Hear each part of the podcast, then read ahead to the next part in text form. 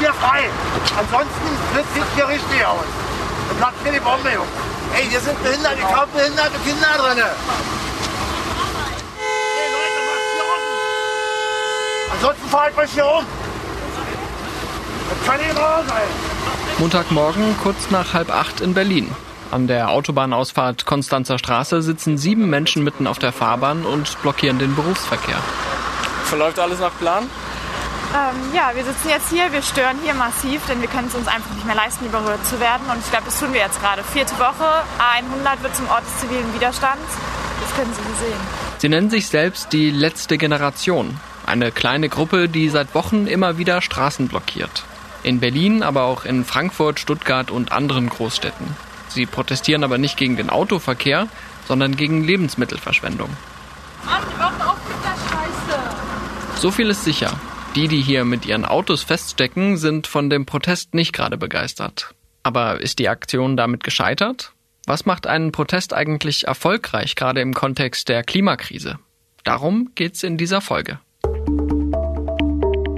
Willkommen zu Stimmenfang, dem Politikpodcast vom Spiegel. Ich bin Marius Mestermann und für diese Folge bin ich am Montag eine Stunde früher aufgestanden als sonst. Ich hoffe, Sie wissen das zu schätzen. Am Vorabend der Blockade habe ich grobe Infos zum Treffpunkt bekommen und eine Uhrzeit. Erst kurz bevor es losgeht, erfahre ich den genauen Ort der Aktion. Die Gruppe will nämlich nicht auffallen, bevor sie die Straße blockiert. Die Polizei versucht mittlerweile schon im Vorfeld, sie aufzuhalten, aber am Montagmorgen gelingt das nicht. Ampel ist rot, jetzt schaltet sie auf grün. Jetzt wird es, glaube ich, ernst. Jetzt passiert nämlich genau das, was in den letzten Wochen hier so oft passiert ist. Die Gruppe geht an einer Fußgängerampel bei Grün auf die Fahrbahn, wie alle anderen auch. Aber dann setzen sie sich mit ihren Warnwesten und Transparenten hin. Da stehen schon einige Autos an der roten Ampel und warten. Da sehe ich direkt, dass ein grüner Lieferwagen auf die Protestierenden zufährt. Und jetzt kommt der erste Autofahrer raus. Das sieht so aus. Es dauert nur wenige Minuten, bis sich Dutzende Fahrzeuge die Autobahnabfahrt hochstauen. Also man spürt hier schon eine ziemliche Aggressivität, aufgeladene Stimmung. Der eine Autofahrer, der da gerade geschimpft hat, hat einen großen Bus mit Kindern drin, von denen er sagt, dass sie behindert seien.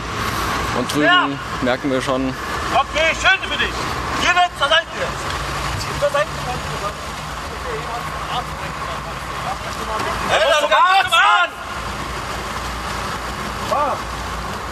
Also genau das, was wir in den letzten Tagen auch schon wieder oft gesehen haben. Jetzt zerrt einer von den Autofahrern hier die Protestierenden weg und sorgt dafür, dass jemand durchfahren kann. Mann, wacht auf mit der Scheiße! Die Protestierenden lassen sich von all dem nicht beirren. Nicht mehr bereit, einfach aufzustehen und zu gehen. Die Menschen müssen Widerstand leisten, denn die Regierung bringt uns mit ihrem todbringenden System alle in den Untergang. Das ist Carla Hinrichs, eine Sprecherin der Protestgruppe Letzte Generation. Drastische Sätze wie dieser hier sind bei ihr Standard. Entsprechend kommt auch der Name der Gruppe von der Annahme, man sei die letzte Generation, die, ich zitiere, die unumkehrbare Vernichtung unserer Lebensgrundlagen und damit unserer Zivilisation stoppen kann. An diesem Montagmorgen steht Carla Hinrichs nur am Straßenrand und gibt Statements. Vorige Woche war sie aber auch schon mal für einige Stunden in Polizeigewahrsam wegen einer Blockade. Ja, persönlich tut mir das unfassbar leid, den Menschen gegenüber, die jetzt hier gestört werden.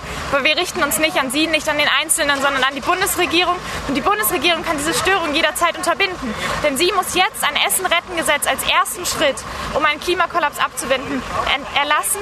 Dafür haben wir Sie jetzt nochmal extra eingeladen, am Mittwoch vor den Reichstag zu kommen, einen offenen Brief zu- anzunehmen und dann dieses Gesetz zu erlassen. Aber wenn Sie auch dazu nicht bereit sind, wenn Sie nicht kommen werden, dann werden wir auch weitere Schritte gehen. Schauen Sie mal, jetzt kommen die Leute schon von hinten raus. Operation! Das ist doch nicht euer Ernst, oder? Ich muss operiert werden! Verpisst euch jetzt hier! Kann doch nicht euer Ernst sein! Geh doch mal weg! Also die Frau muss offensichtlich zu einer Operation, sagt sie zumindest. Machen Sie auf für Notfälle haben wir immer eine Rettungsgasse vorgesehen. Das Wo ist natürlich die entscheidenden. Die können immer aus dem Weg gehen. Es werden immer nur Menschen an der Seite, die sich festkleben. Aber gesperrt ist trotzdem, ne? Wenn die Frau jetzt von da hinten irgendwie. Mann, da muss eine Frau Versteht ihr das?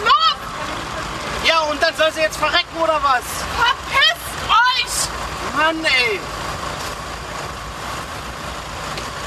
Die wohl aus. Ich musste meine Operation 2-0 Ich muss jetzt kaputt. Nein, du kannst es nicht verstehen. Dann geh weg. Geht weg. Lasst mich 10 Minuten durch. Ich muss ihn ins Krankenhaus bringen. Ich stehe da hinten mit dem Auto. Ich stehe auf dieser Spur. Lasst mich durch. Jetzt. Ich ziehe euch selber hier runter.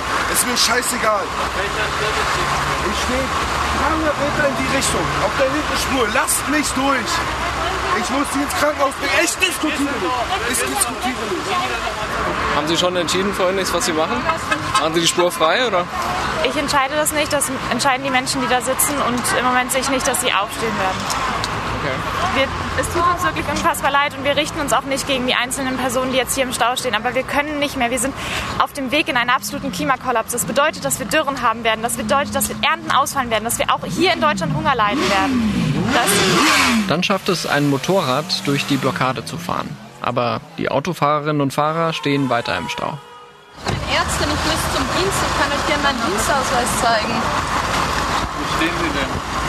Ganz da hinten. Ist es dringend oder also müssen Sie in die Praxis? Ich muss in die Klinik, genau. Ja. Ich finde es einfach total verantwortungslos und egoistisch. Können Sie denn nachvollziehen das Anliegen, das Sie haben oder geht es Ihnen eher um die Protestform? Die Protestform, definitiv. Ich finde, das kann man auf vernünftige Art und Weise klären, aber nicht so. Neben der Ärztin steht eine Taxifahrerin, die letzte Woche schon mal in so eine Blockade geraten ist. Ja, natürlich stecke ich hier fest. Mein Fahrgast musste gerade aussteigen. Sie ist gleich am Anfang ausgestiegen und hat auf diese Gruppe eingeredet, aber ohne Erfolg. Die Polizei muss reagieren. Die, das sind die gleichen Leute, wie was ich die ganze Zeit, die ganze Zeit äh, von Zeitung sehe. Das sind die gleichen Gesichter hier. Ich verstehe nicht, warum die immer wieder freigelassen werden. Ja, die kommen kurz in Gewahrsam ne, und dann kommen sie wieder raus sozusagen. Die kommen immer wieder raus und dann kommt irgendeiner, haut denen in die Fresse und was passiert? Körperverletzung, unschuldige Menschen werden zum Täter. Ja, aber wenn sie jemanden auf die Fresse hauen, dann sind sie ja nicht mehr unschuldig. Sie, mal, Sie haben doch gerade mitgekriegt, wichtige OP-Termin oder irgendwas, ne? Diese Gruppe sagt ja, dass sie quasi so verzweifelt ist mit ihrem Anliegen, Klimaschutz, Essen retten, dass sie sich, dass ihr nichts anderes einfällt. Können Sie das denn nachvollziehen? Was, was, was kann ich dafür? Was können die Leute hier? Verständnis für die Aktion zeigt an diesem Morgen niemand. Die Taxifahrerin nicht, die Ärztin nicht, der Fahrer der behinderten Kinder nicht. Sie alle sind nur wütend. Ungefähr eine Viertelstunde nach Beginn der Blockade ist es dann soweit. Jetzt kommt auch die Polizei, da kommt erstmal so ein kleiner Wagen mit einer Person drinne und das könnten wahrscheinlich gleich mehr werden. Jetzt fängt hier der Aktivist auf der linken Spur, glaube ich, an, sich festzukleben. Ist er jetzt festgeklebt? Ja. Also auf der linken Spur, wo jetzt jemand eine Rettungsgasse machen wollte? Da ist immer ein Weg frei. Wenn der aus dem Weg fahren würde, dann können die da durch. Okay, müssen wir mal beobachten, ob da gleich jemand durchkommt, ne? Lass hier nicht durch. Bitte lass diesen jetzt wegfahren. Bitte! Ich schwör's, ich frage Wenn du nicht läufst, dann mach ich dir Beine! Ich schnapp dir die Fresse! Es ist mir scheißegal! Die gleiche Scheiße, die du machst, ja? Die gleiche Scheiße, die du machst, die kann ich dir auch antun. Ich muss zu meiner Operation, wenn ich sie nicht wahrnehmen kann. Was ist das? Körperverletzung oder was? Und wenn das Körperverletzung ist, dann kann ich dich auch schlagen. Gleiches mit Gleichem vergelten! Also eine Aktivistin ist jetzt gerade aufgestanden, um hier Platz zu machen fürs Auto, aber das Taxi kommt weiter nicht durch, weil sich hier der eine Aktivist festgeklebt hat. Aber jetzt könnte es gleich soweit sein. Da kommt jetzt auch die Polizei, also mit einem Mannschaftswagen, der offensichtlich äh, jetzt die Situation hier behandeln soll. Und jetzt ist auch der Transporter hier durchgekommen, das heißt,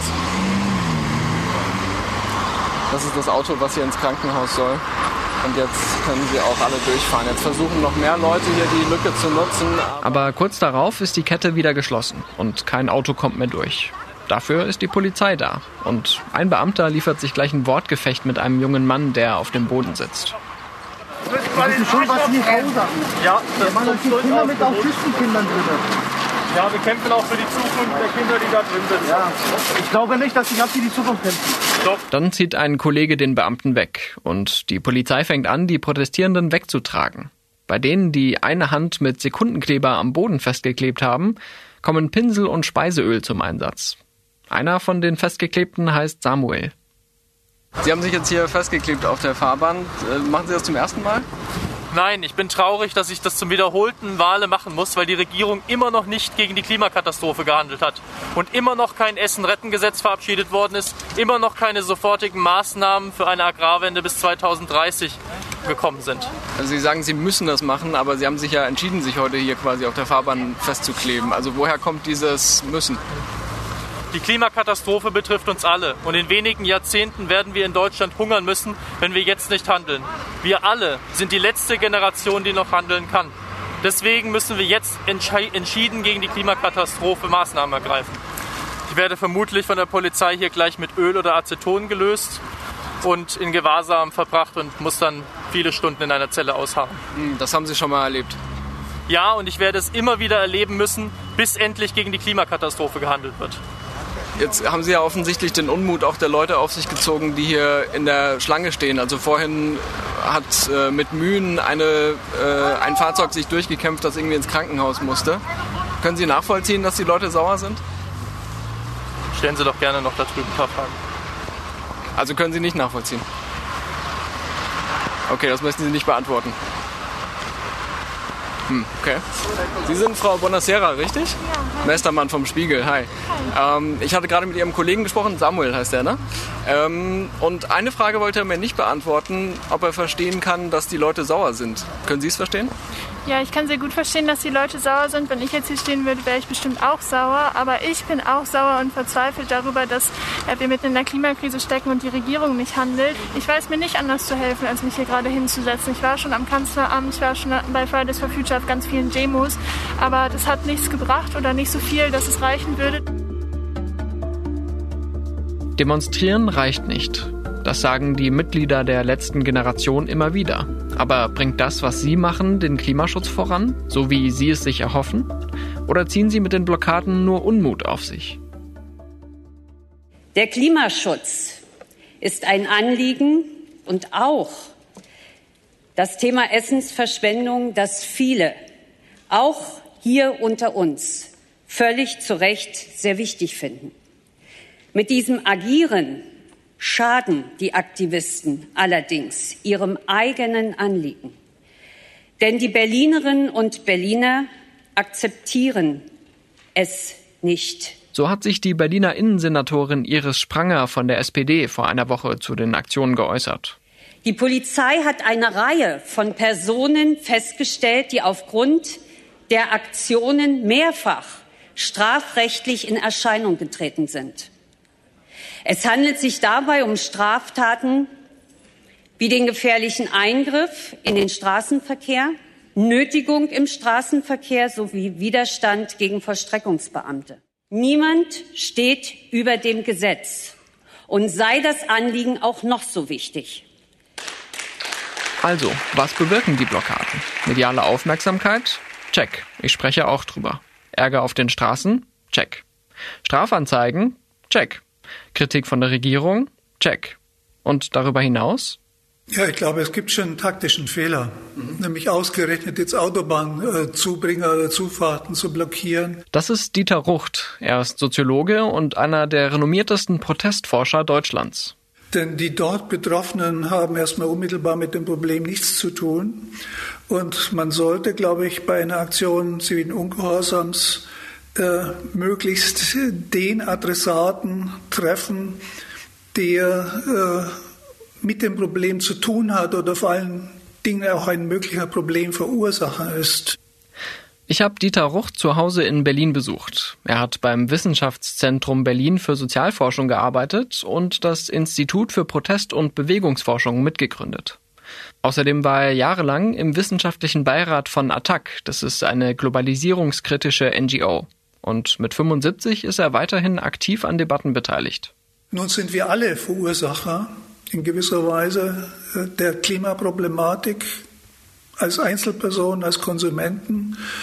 Äh, und es gibt natürlich auch äh, Großorganisationen oder Konzerne, die da Verursacher sind oder Regierungen, die zu wenig tun oder nichts tun.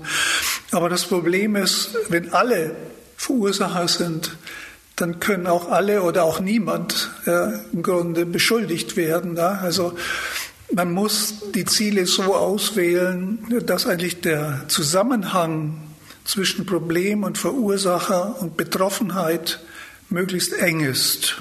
Das ist bei den Straßenblockaden der letzten Generation nicht der Fall. Gerade weil die Hauptforderung der Gruppe sich auf Lebensmittelverschwendung bezieht und nicht etwa auf den Straßenverkehr. Da trifft die Störung also zufällig Menschen in ihrem Alltag.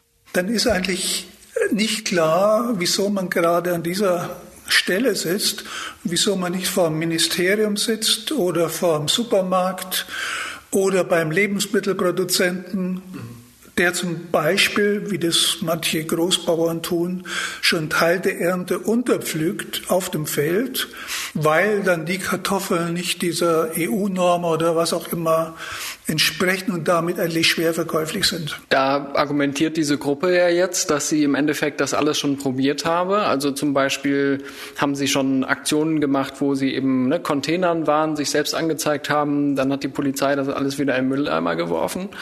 Oder ähm, der Hungerstreik, Demonstrationen vor dem Kanzleramt. Also die haben ja schon eine ziemliche Palette ausprobiert und sagen jetzt, das hat ja alles nichts geholfen, wir müssen einen Schritt weitergehen. Ja, also die Währung, mit der speziell auch diese Gruppe und viele andere hantiert, äh, das ist Medienaufmerksamkeit. Daran messen sie auch, dazu gibt es auch äh, Stellungnahmen aus diversen Interviews, im Grunde ihren Erfolg. Und das ist, glaube ich, ein, ein wichtiger, aber zugleich ein ambivalenter, durchaus problematischer Maßstab. Denn Aufmerksamkeit ist nicht alles, sagt Rucht. Die Nebeneffekte sind unter Umständen eine doch weitgehende Ablehnung dieser Aktionen, wobei sich zunehmend dann die Debatte auf die Art, die Legitimität, die Sinnhaftigkeit der Aktion richtet und die Motive der Beteiligten. Warum machen sie das überhaupt? Die rücken dann in den Hintergrund. Das wäre in der Klimakrise ziemlich kontraproduktiv, denn die gehört natürlich oben auf die Agenda, das ist ja ganz klar. Landwirtschaftsminister Cem Özdemir von den Grünen, den die Gruppe mit ihrem Protest ja auch erreichen will, der sagte zu den Aktionen, ich glaube, dass Straßenblockaden unserem gemeinsamen Ziel schaden. Und weiter, gesellschaftliche Mehrheiten gewinnt man ganz sicher nicht, wenn man Krankenwägen, Polizei oder Erzieherinnen auf dem Weg zur Arbeit blockiert. Für Ziele, so Özdemir, brauche man gesellschaftliche Mehrheiten. Klar, dass ein Bundesminister sowas sagt. Die Regierung muss für ihre Politik ja schließlich Mehrheiten organisieren. Aber müssen Aktivistinnen und Aktivisten das auch? Katrin Henneberger kennt beide Seiten. Sie war jahrelang Sprecherin der Protestgruppe Ende Gelände und sitzt jetzt seit dem Herbst für die Grünen im Bundestag. Meine Arbeit hat sich nicht wirklich geändert. Ich arbeite noch zu denselben Themen. Ähm, was sich geändert hat, ist, dass ich mehr Infrastruktur habe und damit nicht nur ich, sondern mein, mein Team oder die Sache, um die es geht. Äh, und dass natürlich mehr Zugänge sind und dass man dadurch, dass, dass man halt jetzt im Bundestag ist, die die Bedürfnisse und die Forderungen der eigenen Region nochmal mit einer anderen Deutlichkeit ähm, vortragen kann. Ihre Region, das ist das rheinische Braunkohlerevier. Hambacher Forst, Tagebau Garzweiler, das sagt Ihnen bestimmt was. Riesige Gräben, gigantische Bagger, abgerissene Dörfer, alles für die Kohle. Ein Ort steht symbolisch für den Aktivismus von Katrin Henneberger, Lützerath. Dort begann die erste große Aktion von Ende Gelände 2015 und heute ist der Ort der letzte in der Gegend, der für die Kohle abgerissen werden soll. Die Menschen, die dort in den betroffenen Dörfern gelebt haben, die haben das Bündnis gegründet, alle Dörfer bleiben. Und sehr viele der Anwohner, die waren dann auch sehr, ähm, dadurch, dass sie gesehen haben, dass Protest wirklich eine Wirkung haben kann, ähm, weil das war ja sehr lange eher nicht der Fall. Und durch den, den Struggle am Hambacher Wald ähm, sind sehr viele Menschen ermutigt worden im Tagebau Garzweiler, dass wenn sie sich wehren, wenn sie widerständig sind, dass auch sie dann ihre Dörfer erhalten können. Und genau das ist ja jetzt auch passiert. Lützerath hat es sogar in den Koalitionsvertrag der Ampelregierung geschafft, unter Mitwirkung von Katrin Henneberger. Dort steht, die im dritten Umsiedlungsabschnitt betroffenen Dörfer im Rheinischen Revier wollen wir erhalten. Über Lützerath werden die Gerichte entscheiden. Und das Urteil des Oberverwaltungsgerichts wird in diesen Wochen erwartet. Das heißt, Lützerath steht noch auf der Kippe. Katrin Henneberger setzt sich für ein Moratorium ein. Aber die anderen Dörfer, die ursprünglich abgerissen und anderswo neu errichtet werden sollten, die bleiben bestehen. Henneberger sieht darin einen langfristigen Erfolg der Klimaschutzbewegung. Sehr lange war es so, dass äh, über einen Kohleausstieg zu diskutieren, das war, ähm, das war verpönt. Das, äh, wie, wie könnt ihr es wagen, jetzt über einen Kohleausstieg zu diskutieren? Und natürlich, und wir machen halt hier bis 45 weiter. Ähm, und da brauchte es halt eine junge Generation von klimabewegten Menschen, die das auf die Tagesordnung gesetzt haben, die den Diskurs erweitert haben. Die Grünen-Politikerin führt diese Entwicklung auf das Scheitern der UNO-Klimakonferenz in Kopenhagen vor 13 Jahren zurück. Das hat dazu geführt, dass halt auch die Klimagerechtigkeitsbewegung einen sehr harten Dämpfer erhalten hat, äh, auch hier in Deutschland und sich dann viele Menschen halt erstmal sammeln, wieder sammeln mussten, viele Gruppen wieder sammeln mussten und dann kam es zu der Gründung von Ende Gelände äh, und der ersten Besetzung des Tagebaus. Es war jetzt nicht die erste Besetzung, aber die erste Besetzung dieser Art mit Tausenden von Menschen in weißen Schutzanzügen, die sich vor die Kohlebagger stellen und dadurch die Bilder des Tagebaus, die Bilder der Zerstörung überhaupt in die Medien bringen. Auch bei Ende Gelände ging es also von Anfang an um Aufmerksamkeit. Und auch diese Gruppe hat nicht nur auf der Straße demonstriert. Ich war 2015 auch bei der ersten Aktion, ja. Mhm. Und Sie haben auch Bagger besetzt? Äh, mein Anwalt würde mir jetzt sagen, dass ich äh, dazu keinen Kommentar abgeben sollte.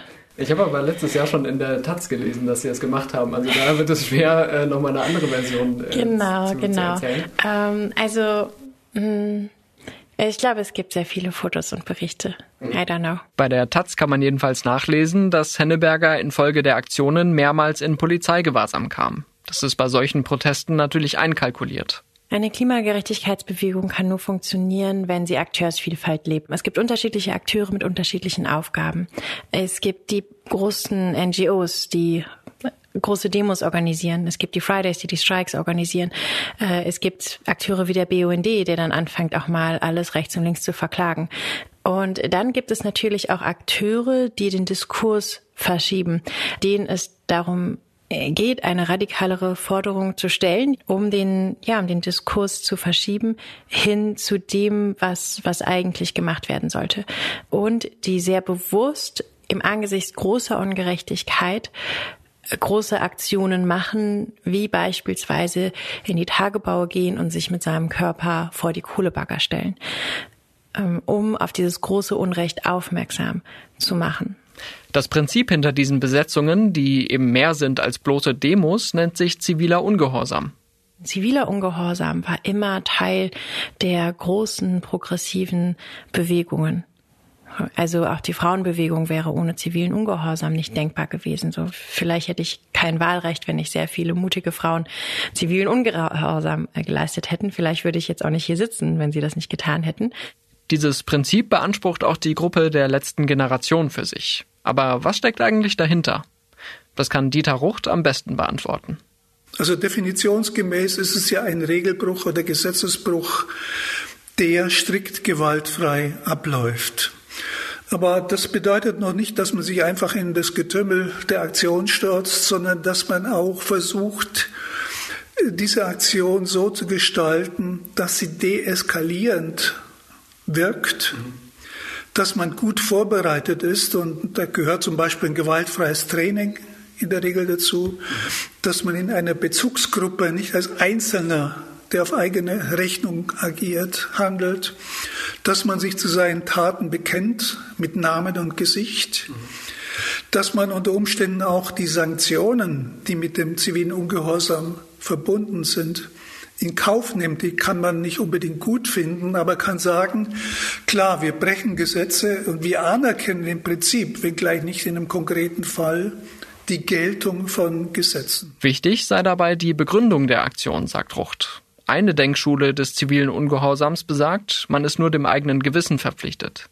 Die andere verlangt allgemeingültige Maßstäbe. Man braucht im Grunde eine interessierte oder aufgeklärte Öffentlichkeit als Resonanzboten und Verstärker dieser Aktion, damit sie letztlich nicht nur die Aktion der unmittelbar Beteiligten bleibt, sondern politische Unterstützung findet und am Ende auch Druck auf die Entscheidungsträgerinnen ausübt. Ziviler Ungehorsam sei in einer Demokratie durchaus ein legitimes Mittel, sagt Rucht. Aber er muss genau überlegt werden, damit er eben kein Schuss nach hinten wird. Man muss Rücksicht nehmen auf politische Mehrheit. Das heißt nicht, dass man der Mehrheit nach dem Mund redet, denn Mehrheiten sind veränderbar durch Argumente, durch Handlungen. Das ist also keine statische Größe.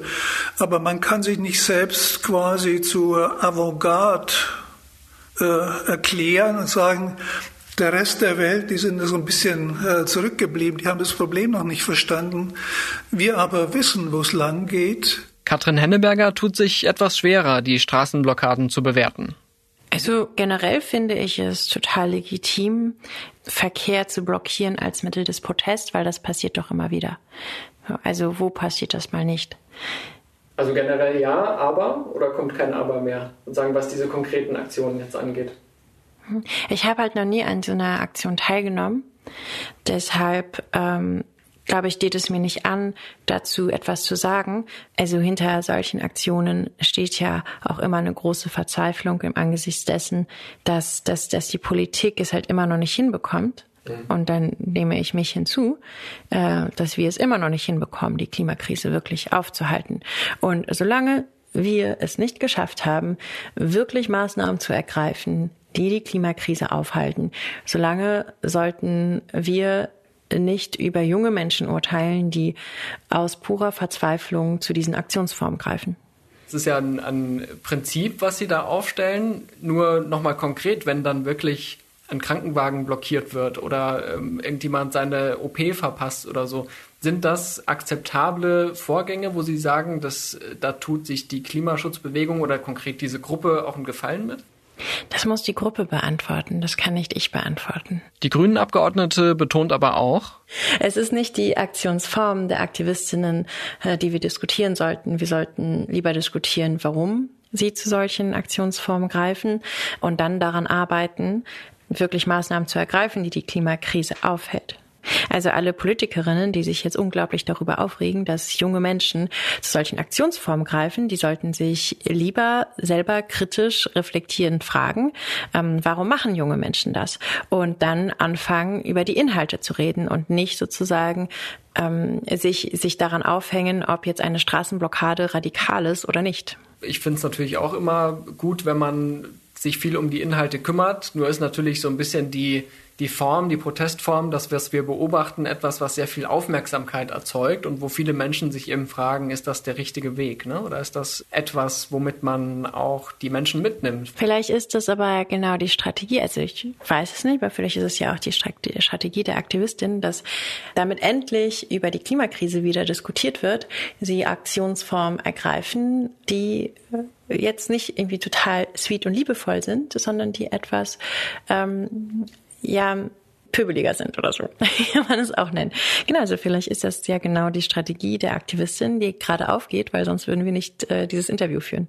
Da kann ich natürlich schwer widersprechen. Was die mediale Aufmerksamkeit angeht, sind die Straßenblockaden ein Erfolg.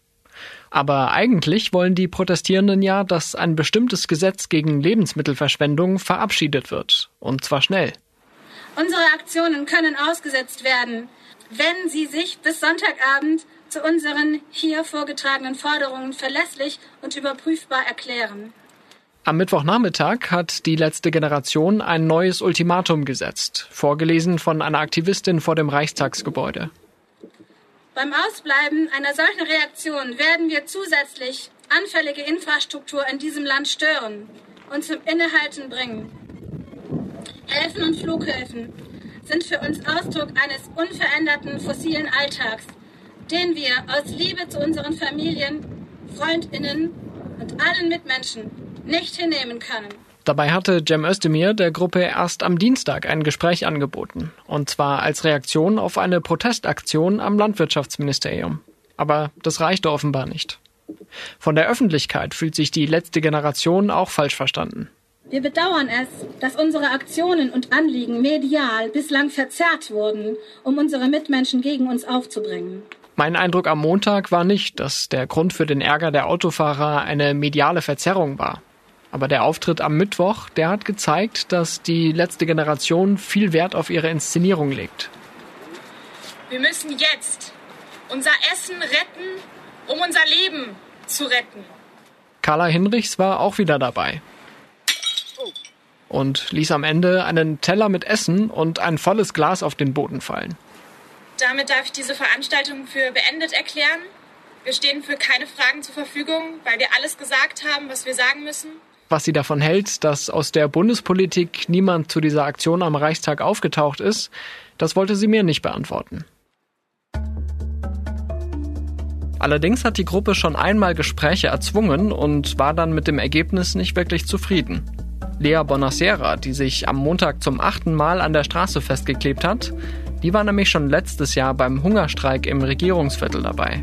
Ich habe mit Scholz persönlich gesprochen im November im öffentlichen Gespräch. Äh, da habe ich viele Worte gehört, dass er ein Klimakanzler ist und ich würde jetzt auch gerne ein paar Zeichen sehen, dass das so ist. Katrin Henneberger ermutigt die Klimabewegung weiter in verschiedenen Formen zu protestieren. Also ja, sehr harten Druck auf die Politik ausüben, weil das ist für mich Wind im Segeln meiner Arbeit. Je mehr Druck, desto besser. Je mehr Druck, auf den ich verweisen kann, richtig, richtig gut. Ähm, und gleichzeitig aber auch schon aufzubauen, die Welt, in der wir leben wollen. Das war Stimmenfang, der Politik-Podcast vom Spiegel. Wenn Sie mehr über Klimaschutz hören wollen, empfehle ich Ihnen den Podcast meiner Kollegen Sebastian Spalleck und Kurt Stukenberg. In der aktuellen Folge des Klimaberichts sprechen Sie zum Beispiel darüber, ob Skifahren noch eine Zukunft hat. Den Link finden Sie in den Shownotes. Da gibt es natürlich wie immer die Kontaktdaten, wenn Sie uns Feedback schicken möchten. Mein Name ist Marius Mestermann und ich bedanke mich für die Unterstützung bei Ole Reismann, Olaf Häuser und Marc Glücks. Unsere Stimmenfangmusik kommt von Davide Russo.